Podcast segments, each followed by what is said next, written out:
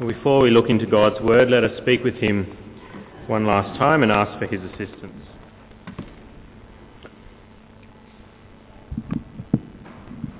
Heavenly Father, we thank you that we have your Word. We thank you for this account from the Apostle John that he wrote down what he saw on that first day of the week so many years ago. We pray that it may speak to us this morning, that he may continue to testify to us and be a bold witness, and that we may indeed believe that your Son is alive. He is not dead, but he has risen from looking into your word this morning. And we pray this in his name. Amen. Well, when I was a teenager, I always looked very young for my age. Some people would say I still look fairly young for my age.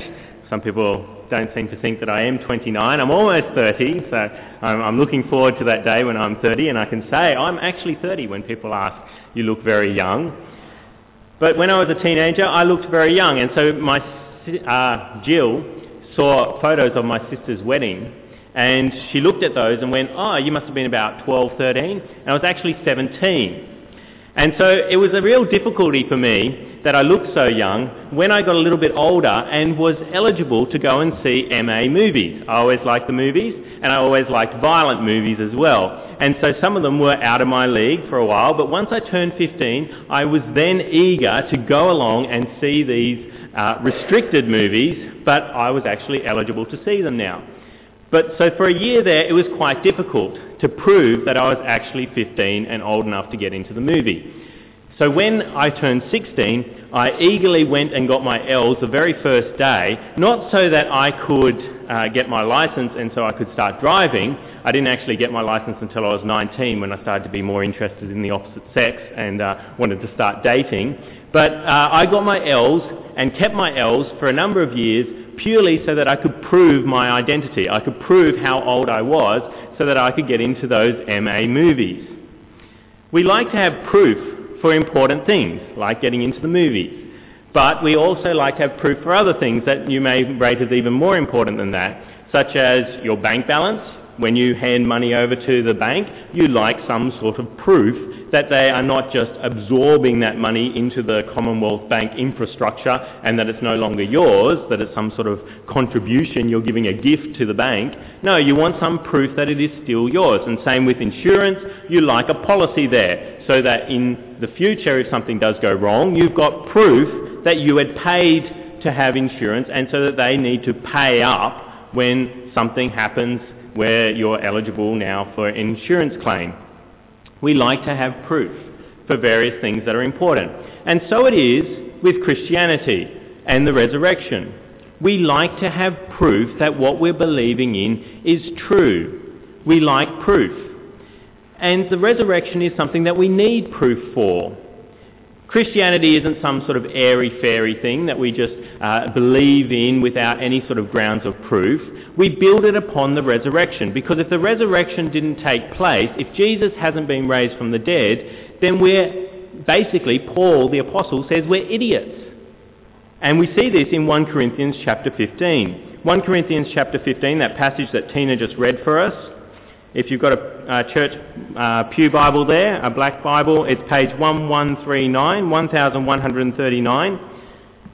Paul draws out the argument. So there's some people in the Corinthian church who are saying the resurrection isn't true. And so Paul says, okay, if the resurrection isn't true, what is the logical conclusion of that? And he draws out the argument. And so we see the first thing that he says is that our faith is futile. Verse 17. So little number 17 1 Corinthians chapter 15, little number 17, it says, And if Christ has not been raised, your faith is futile. You are still in your sins. If Jesus hasn't been raised from the dead, then you're still a sinner. Your sin hasn't been paid for. And then we see if, uh, if the dead aren't raised, that we then are to be pitied. Verse 19, the two verses down.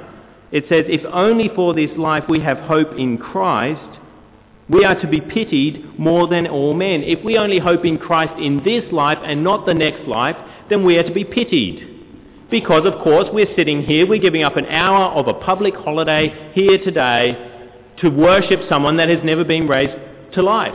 and so we're to be pitied. We've just wasted an hour. And it's the same for Christians every week. Every Sunday they're wasting an hour if Jesus hasn't been raised from the dead. And they're wasting their time that they spend in Bible study, they're wasting their time that they uh, spend in private devotions, they're wasting their time obeying all these laws that God has instituted and said you should be holy and follow these laws because it's just this life. There is no resurrection, there's nothing coming, and so you're, he's saying you're to be pitied, you're, to, you're idiots. Why are you doing this? And he continues, the best uh, line that he has as he draws out this argument, he continues through the passage, but then over the page in verse uh, 32, he says what we should do if Jesus hasn't been raised from the dead. What does he say? He says in verse 32, If I fought wild beasts in Ephesus for merely human reasons, what have I gained? If the dead are not raised, let us eat and drink, for tomorrow we die. There you've got the Bible telling you if Jesus hasn't been raised from the dead, have a party. Pleasure yourself as much as possible. Eat and drink, for tomorrow you are worm food. Have as many drugs as you can. Do as much as you can to enjoy your life. Don't waste your time at church. Don't waste your time, um, your money giving to this church we may as well, if Jesus hasn't been raised to life, we may as well sell this building, sell the property next door, sell Bowman Street property, and let's all go have a party on the trustees' behalf. That's what Paul is saying. If Jesus hasn't been raised to life, eat, drink, and be merry, for tomorrow you are worm food. The resurrection is fundamental to Christianity. If the resurrection hasn't happened, then we are all just wasting our time and the world can look on us and say, you idiots, and pity us. So it is important to look at whether there is proof for the resurrection. Can the resurrection be proved? And that's what I want to look at this morning. I want to look at John's account, those nine verses in John chapter 20, and see whether there is proof there of the resurrection. So turn to page 1074 of those black church Bibles if you've got one of those, and we'll be working through the passage looking at the witness of John there and seeing whether the resurrection is true, whether it actually took place, or whether we are just wasting our times and should be pitied by the world. So the first witness that we see is the witness of Mary Magdalene. Mary Magdalene, she's the first one. We see her in verse 1 of chapter 20.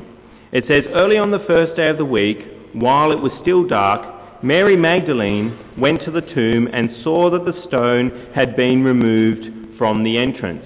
Mary Magdalene is the first witness that Jesus has been raised to life. She's the first one there to see the tomb and that the stone has been moved and that Jesus isn't there anymore.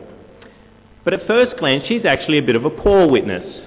We're looking at whether there are witnesses here, and she's a bit of a poor witness. Why is she such a poor witness? Well, the first reason she's a poor witness is because she's a woman. Being a woman at this time wasn't a great social status winner. You were low down on the scale.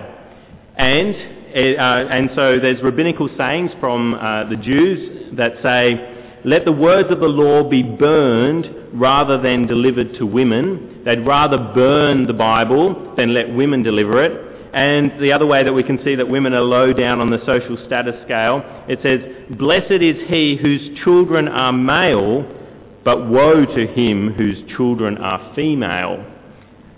Having a child that's a girl wasn't seen to be a good thing. Women weren't high up on the social status scale. And then we actually see that within Jewish law, their testimony was actually inadmissible in court the testimony of a woman was thrown out altogether. She couldn't stand up and testify. And so we have the record from Josephus, an early church historian from this time, who writes, But let not the testimony of women be admitted on account of the levity and boldness of their sex. So women, you're too bold and you have too much levity, you're always giggling schoolgirls, and so you cannot give testimony in a court of law. That was what was accepted at the time. That women's testimony was not acceptable in a court of law. But here we have a woman as the first witness of the tomb. And not only that, she's actually had a bit of a history of mental illness or demon possession is what we would understand as Christians to be the case. In Luke chapter 8 verse 2, we read that uh, Jesus had driven seven demons out of her. She had previously been demon possessed, not just with one demon, but with seven demons. Now, you may not believe in demon possession, but you would acknowledge that probably what they understood at the time to be demons was some sort of mental illness. And so here, who's the first witness of the empty tomb? A woman, but not just a woman, a crazy woman. Someone who's had some sort of disturbances going on within her head, whether they're mental or whether they're a demon. Uh, you can judge for that yourself. Uh, but here we have someone who has been disturbed in the past and then we see that her initial reaction to the empty tomb isn't that Jesus has been raised to life, it's that the body's been stolen. We see that when she comes running to the other disciples. Verse 2 of John chapter 20. Verse 2. So she came running to Simon Peter and the other disciple, the one Jesus loved, and said, The Lord has risen. No, what does she say? They have taken the Lord out of the tomb, and we don't know where they have put him. She actually doubts the resurrection. She doesn't believe in the resurrection there at the beginning. She believes the body's been stolen. So she appears to be quite a poor witness, not a very good testimony that the resurrection has taken place. But this actually makes her, when you think about it, a very good and reliable witness.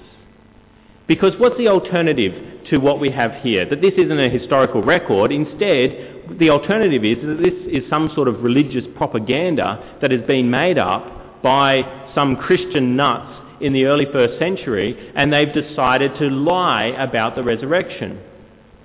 But when you think about this first witness, it so doesn't speak of any sort of lie going on because no one in their right mind would have concocted this story at this time. The testimony of a woman is inadmissible in Jewish law. You would never have lie, made the lie up that Jesus had been raised to life and the first witness was a woman. A lot of uh, scholars don't seem to uh, latch onto this as much as they should. It really is powerful witness to us that what we have here is a person who is concerned for historical truth and not for lies. It's not even some sort of religious legend because, and they've omitted the woman part of it. Maybe there was a woman there first, but because of social embarrassment, they would have left her out. But no, they've included her because that's what actually happened. Not because it's the best thing to convince people, but we want the truth. We want a true historical record. And so they presented the record of that first day, warts and all, women and all. He's concerned for the truth, not for what is the most convincing piece of religious propaganda that he can push across. The second witness that we have is the witness of the uncertain disciples. The uncertain disciples. We see them introduced in verse 2 of John chapter 20. So she came running to Simon Peter and the other disciple, the one Jesus loved, and said, They have taken the Lord out of the tomb, and we don't know where they have put him. So we've got Simon Peter there, and the other disciple, the one whom Jesus loved, is generally thought to be John the Apostle. So we've got two disciples there. And what do they do when they hear this news? They say, Oh, no, no, no, you've got it wrong, Mary. Jesus has been raised to life. We know what's going on. No, they don't know what's going on. What do they do? Verse 3 So Peter and the other disciple started for the tomb. Both were running, but the other disciple outran Peter and reached the tomb first. I'm not much into running. I'm not much into any sort of physical exercise. I, but I do run at times. I run when I don't know what's going on, when I'm uncertain, when it's an emergency, when I have to work out what needs to be done, when I need the news quickly.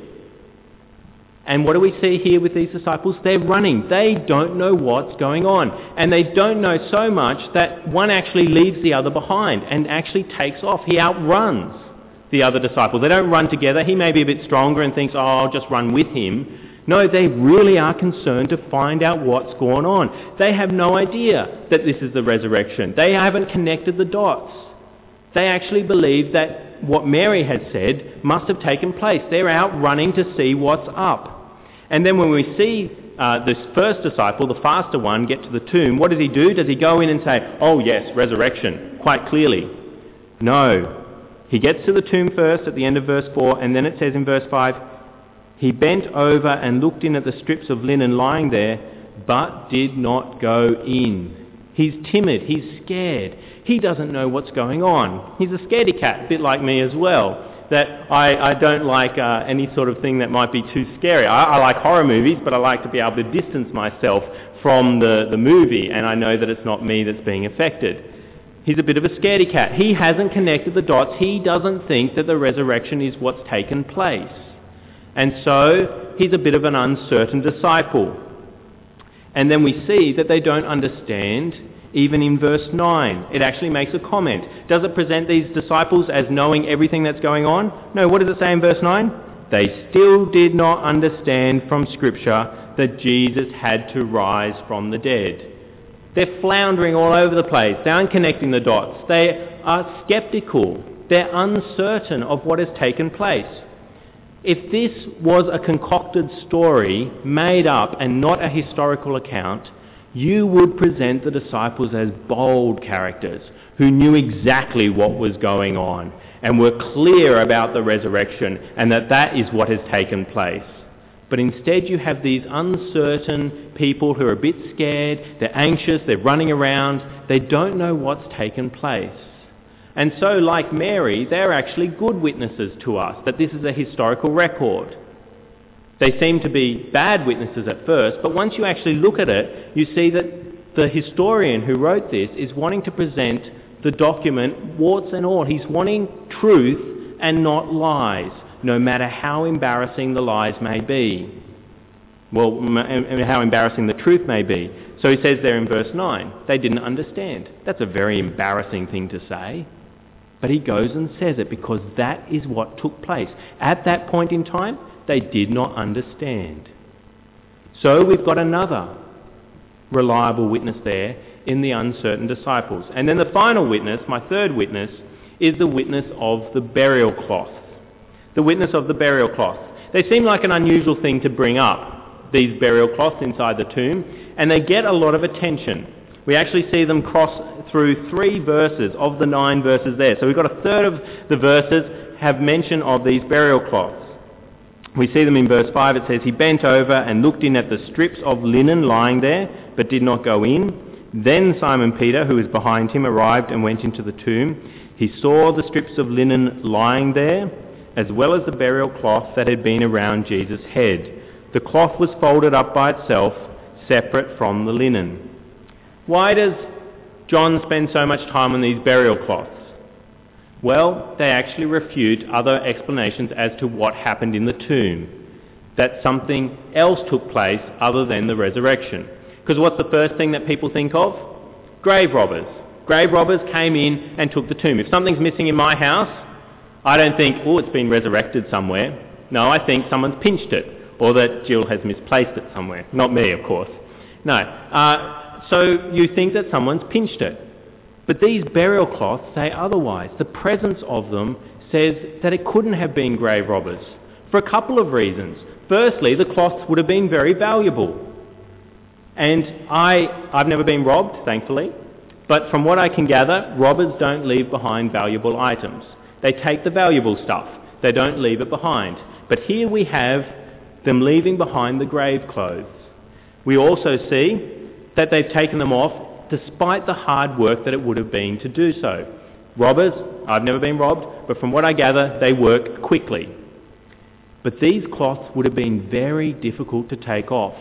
The body was wrapped up, but it wasn't just wrapped up with cloths. We read back in John chapter 19, a couple of verses earlier, verse 39, it says there that uh, Nicodemus comes uh, with uh, Joseph of Arimathea to wrap the body, and it says Nicodemus brought a mixture of myrrh and aloes, about 75 pounds.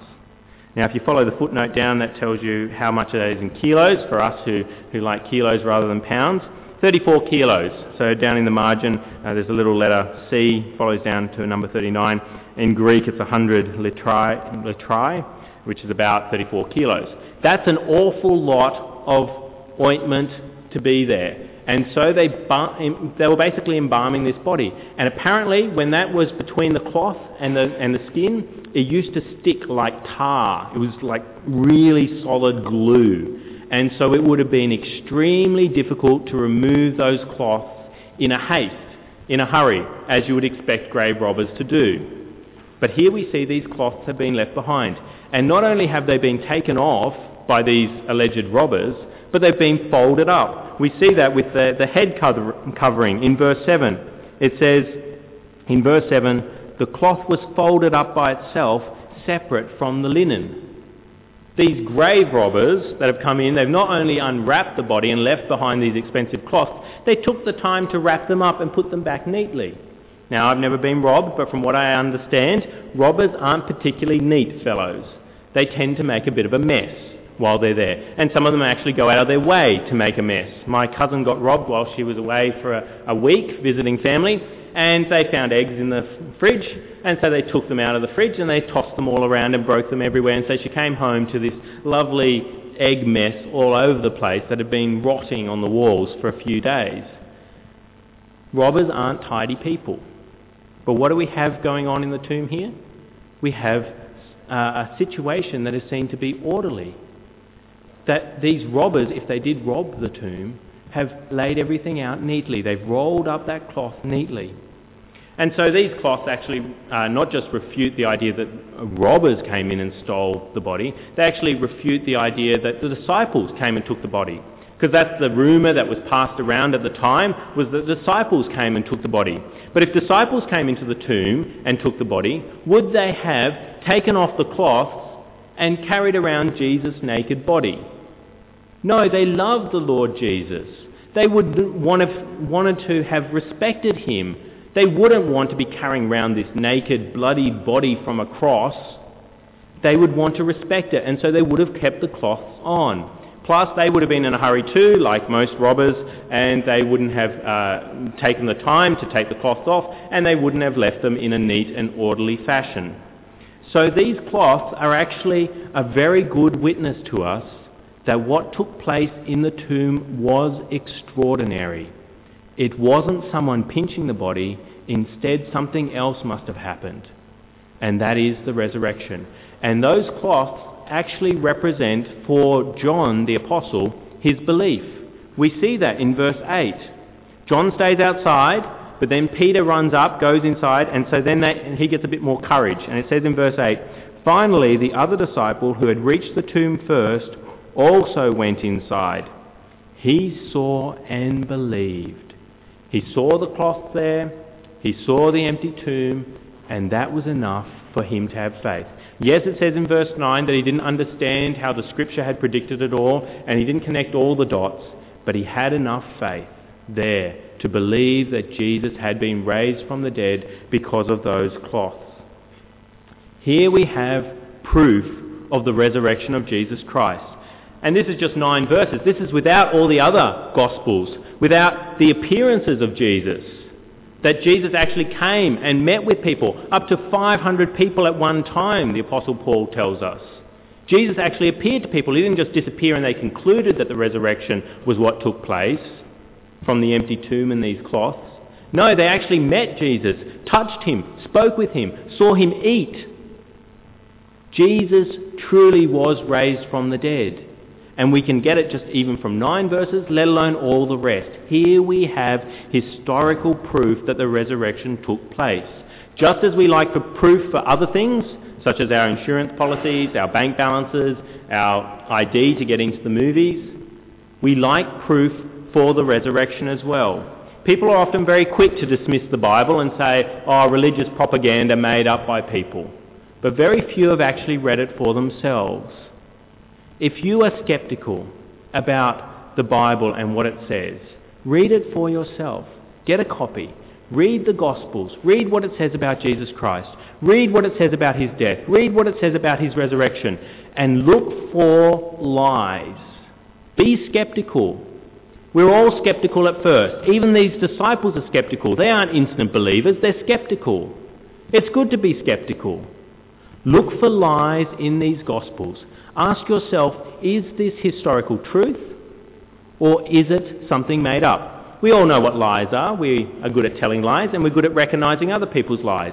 Look for lies in the Gospels and see whether it is the truth or see whether it is made up. It is historical truth. And read other books. There's, there's very good books that you can read that are, uh, are going to walk through the reliability of the Bible. We are blessed in the English language to have many books. Uh, I brought up one to recommend, More Than a Carpenter by Josh McDowell, uh, written in the 70s excellent little book. It, uh, it's very easy to read, and it talks about the reliability of the Bible as a historical document. And so there's different tests that you do, uh, scientific tests that you do on historical documents. You look at the number of copies, that's sort of the external evidence, and how, how it relates to other documents at the time. And then you look at the internal evidence, how it relates within itself. And so he goes through these scientific tests of what is reliability of the Bible and does it add up? Is it a historical record? and then he goes through other evidences. I've got a couple of those on the book table. If you would like one, you can take one. Uh, no, no charge at all. I'm very happy to give those away. Uh, they, that will take you through the historical reliability of the Bible. But read the Bible for yourself as well. We're all skeptics, but some of us are willing to follow the evidence where it leads us. That's what we are as Christians. We look at the evidence and we take it to its logical conclusion. We look at the Bible and say, yes, this is true. There's no other explanation for the resurrection. It must be true. And that therefore means I need to follow Jesus as my Saviour. Why don't people believe then if it's so true? If it's so clear that this is historically reliable? Well, the, the reason is if it is true that Jesus has been raised to life, then there is a God. He is able to raise us to life. And therefore, we should be paying attention to him and how he wants us to behave. And we know that the God of Christianity cares very deeply about how we behave and wants to put constraints on our life, wants to tell us how to behave. And so people resist that. People don't like that. And so they look at this evidence and they say, yeah, I can't come up with any other reason. Atheists do that. They say, yeah, I, I really don't know what happened that day. But they say, but I don't want to believe it. And the reason is because they may have to change their behaviour. Be a skeptic, but be a skeptic who's willing to follow the evidence where it leads you. Here we have in the Bible a resurrection, a way to eternal life, a way to cheat death Death will no longer have a sting for you because just as Jesus has been raised to life, so you can be raised to life. That's what we hang our hopes on as Christians. Jesus has been raised, therefore, if he says other people can be raised, he must be right, he must be true. And so we can trust in him and what he says so that we can have eternal life as well. Be skeptical, but be skeptics who are willing to follow the evidence no matter where it leads you. Look at it and then trust in Jesus and his resurrection because if he can be raised to life, so can you. If you repent of your sins and believe in Jesus Christ as a payment for your sins, then he says you can be raised just like me. So you don't have to suffer eternity in hell. You don't just go to the ground and a worm food for eternity. You can be with me in heaven. I am the firstborn from among the dead, he says, and you can be my brothers and sisters here in heaven with me if you trust and believe in me. Let us speak with him now. Heavenly Father, we thank you so much that you raised Jesus to life. And that means that you can raise us to life as well. You have power over death. No other God has that power. No other idol we can create has that power. You alone have that power and you have evidenced it in Jesus Christ. We thank you for your witnesses that you have placed on the earth so many years ago to write down historical records of what took place so that we too could believe that he has been raised to life and so that we too could have eternal life. We pray that we may meditate upon your word look into your word and ask the serious questions. Did the resurrection really take place? And we pray that you may enlighten our minds and give us the strength to follow the evidence no matter where it takes us, even if it makes us change our lives and our behaviour and acknowledge you as Lord instead of ourselves as Lord of our lives. And we pray this in your Son's name. Amen.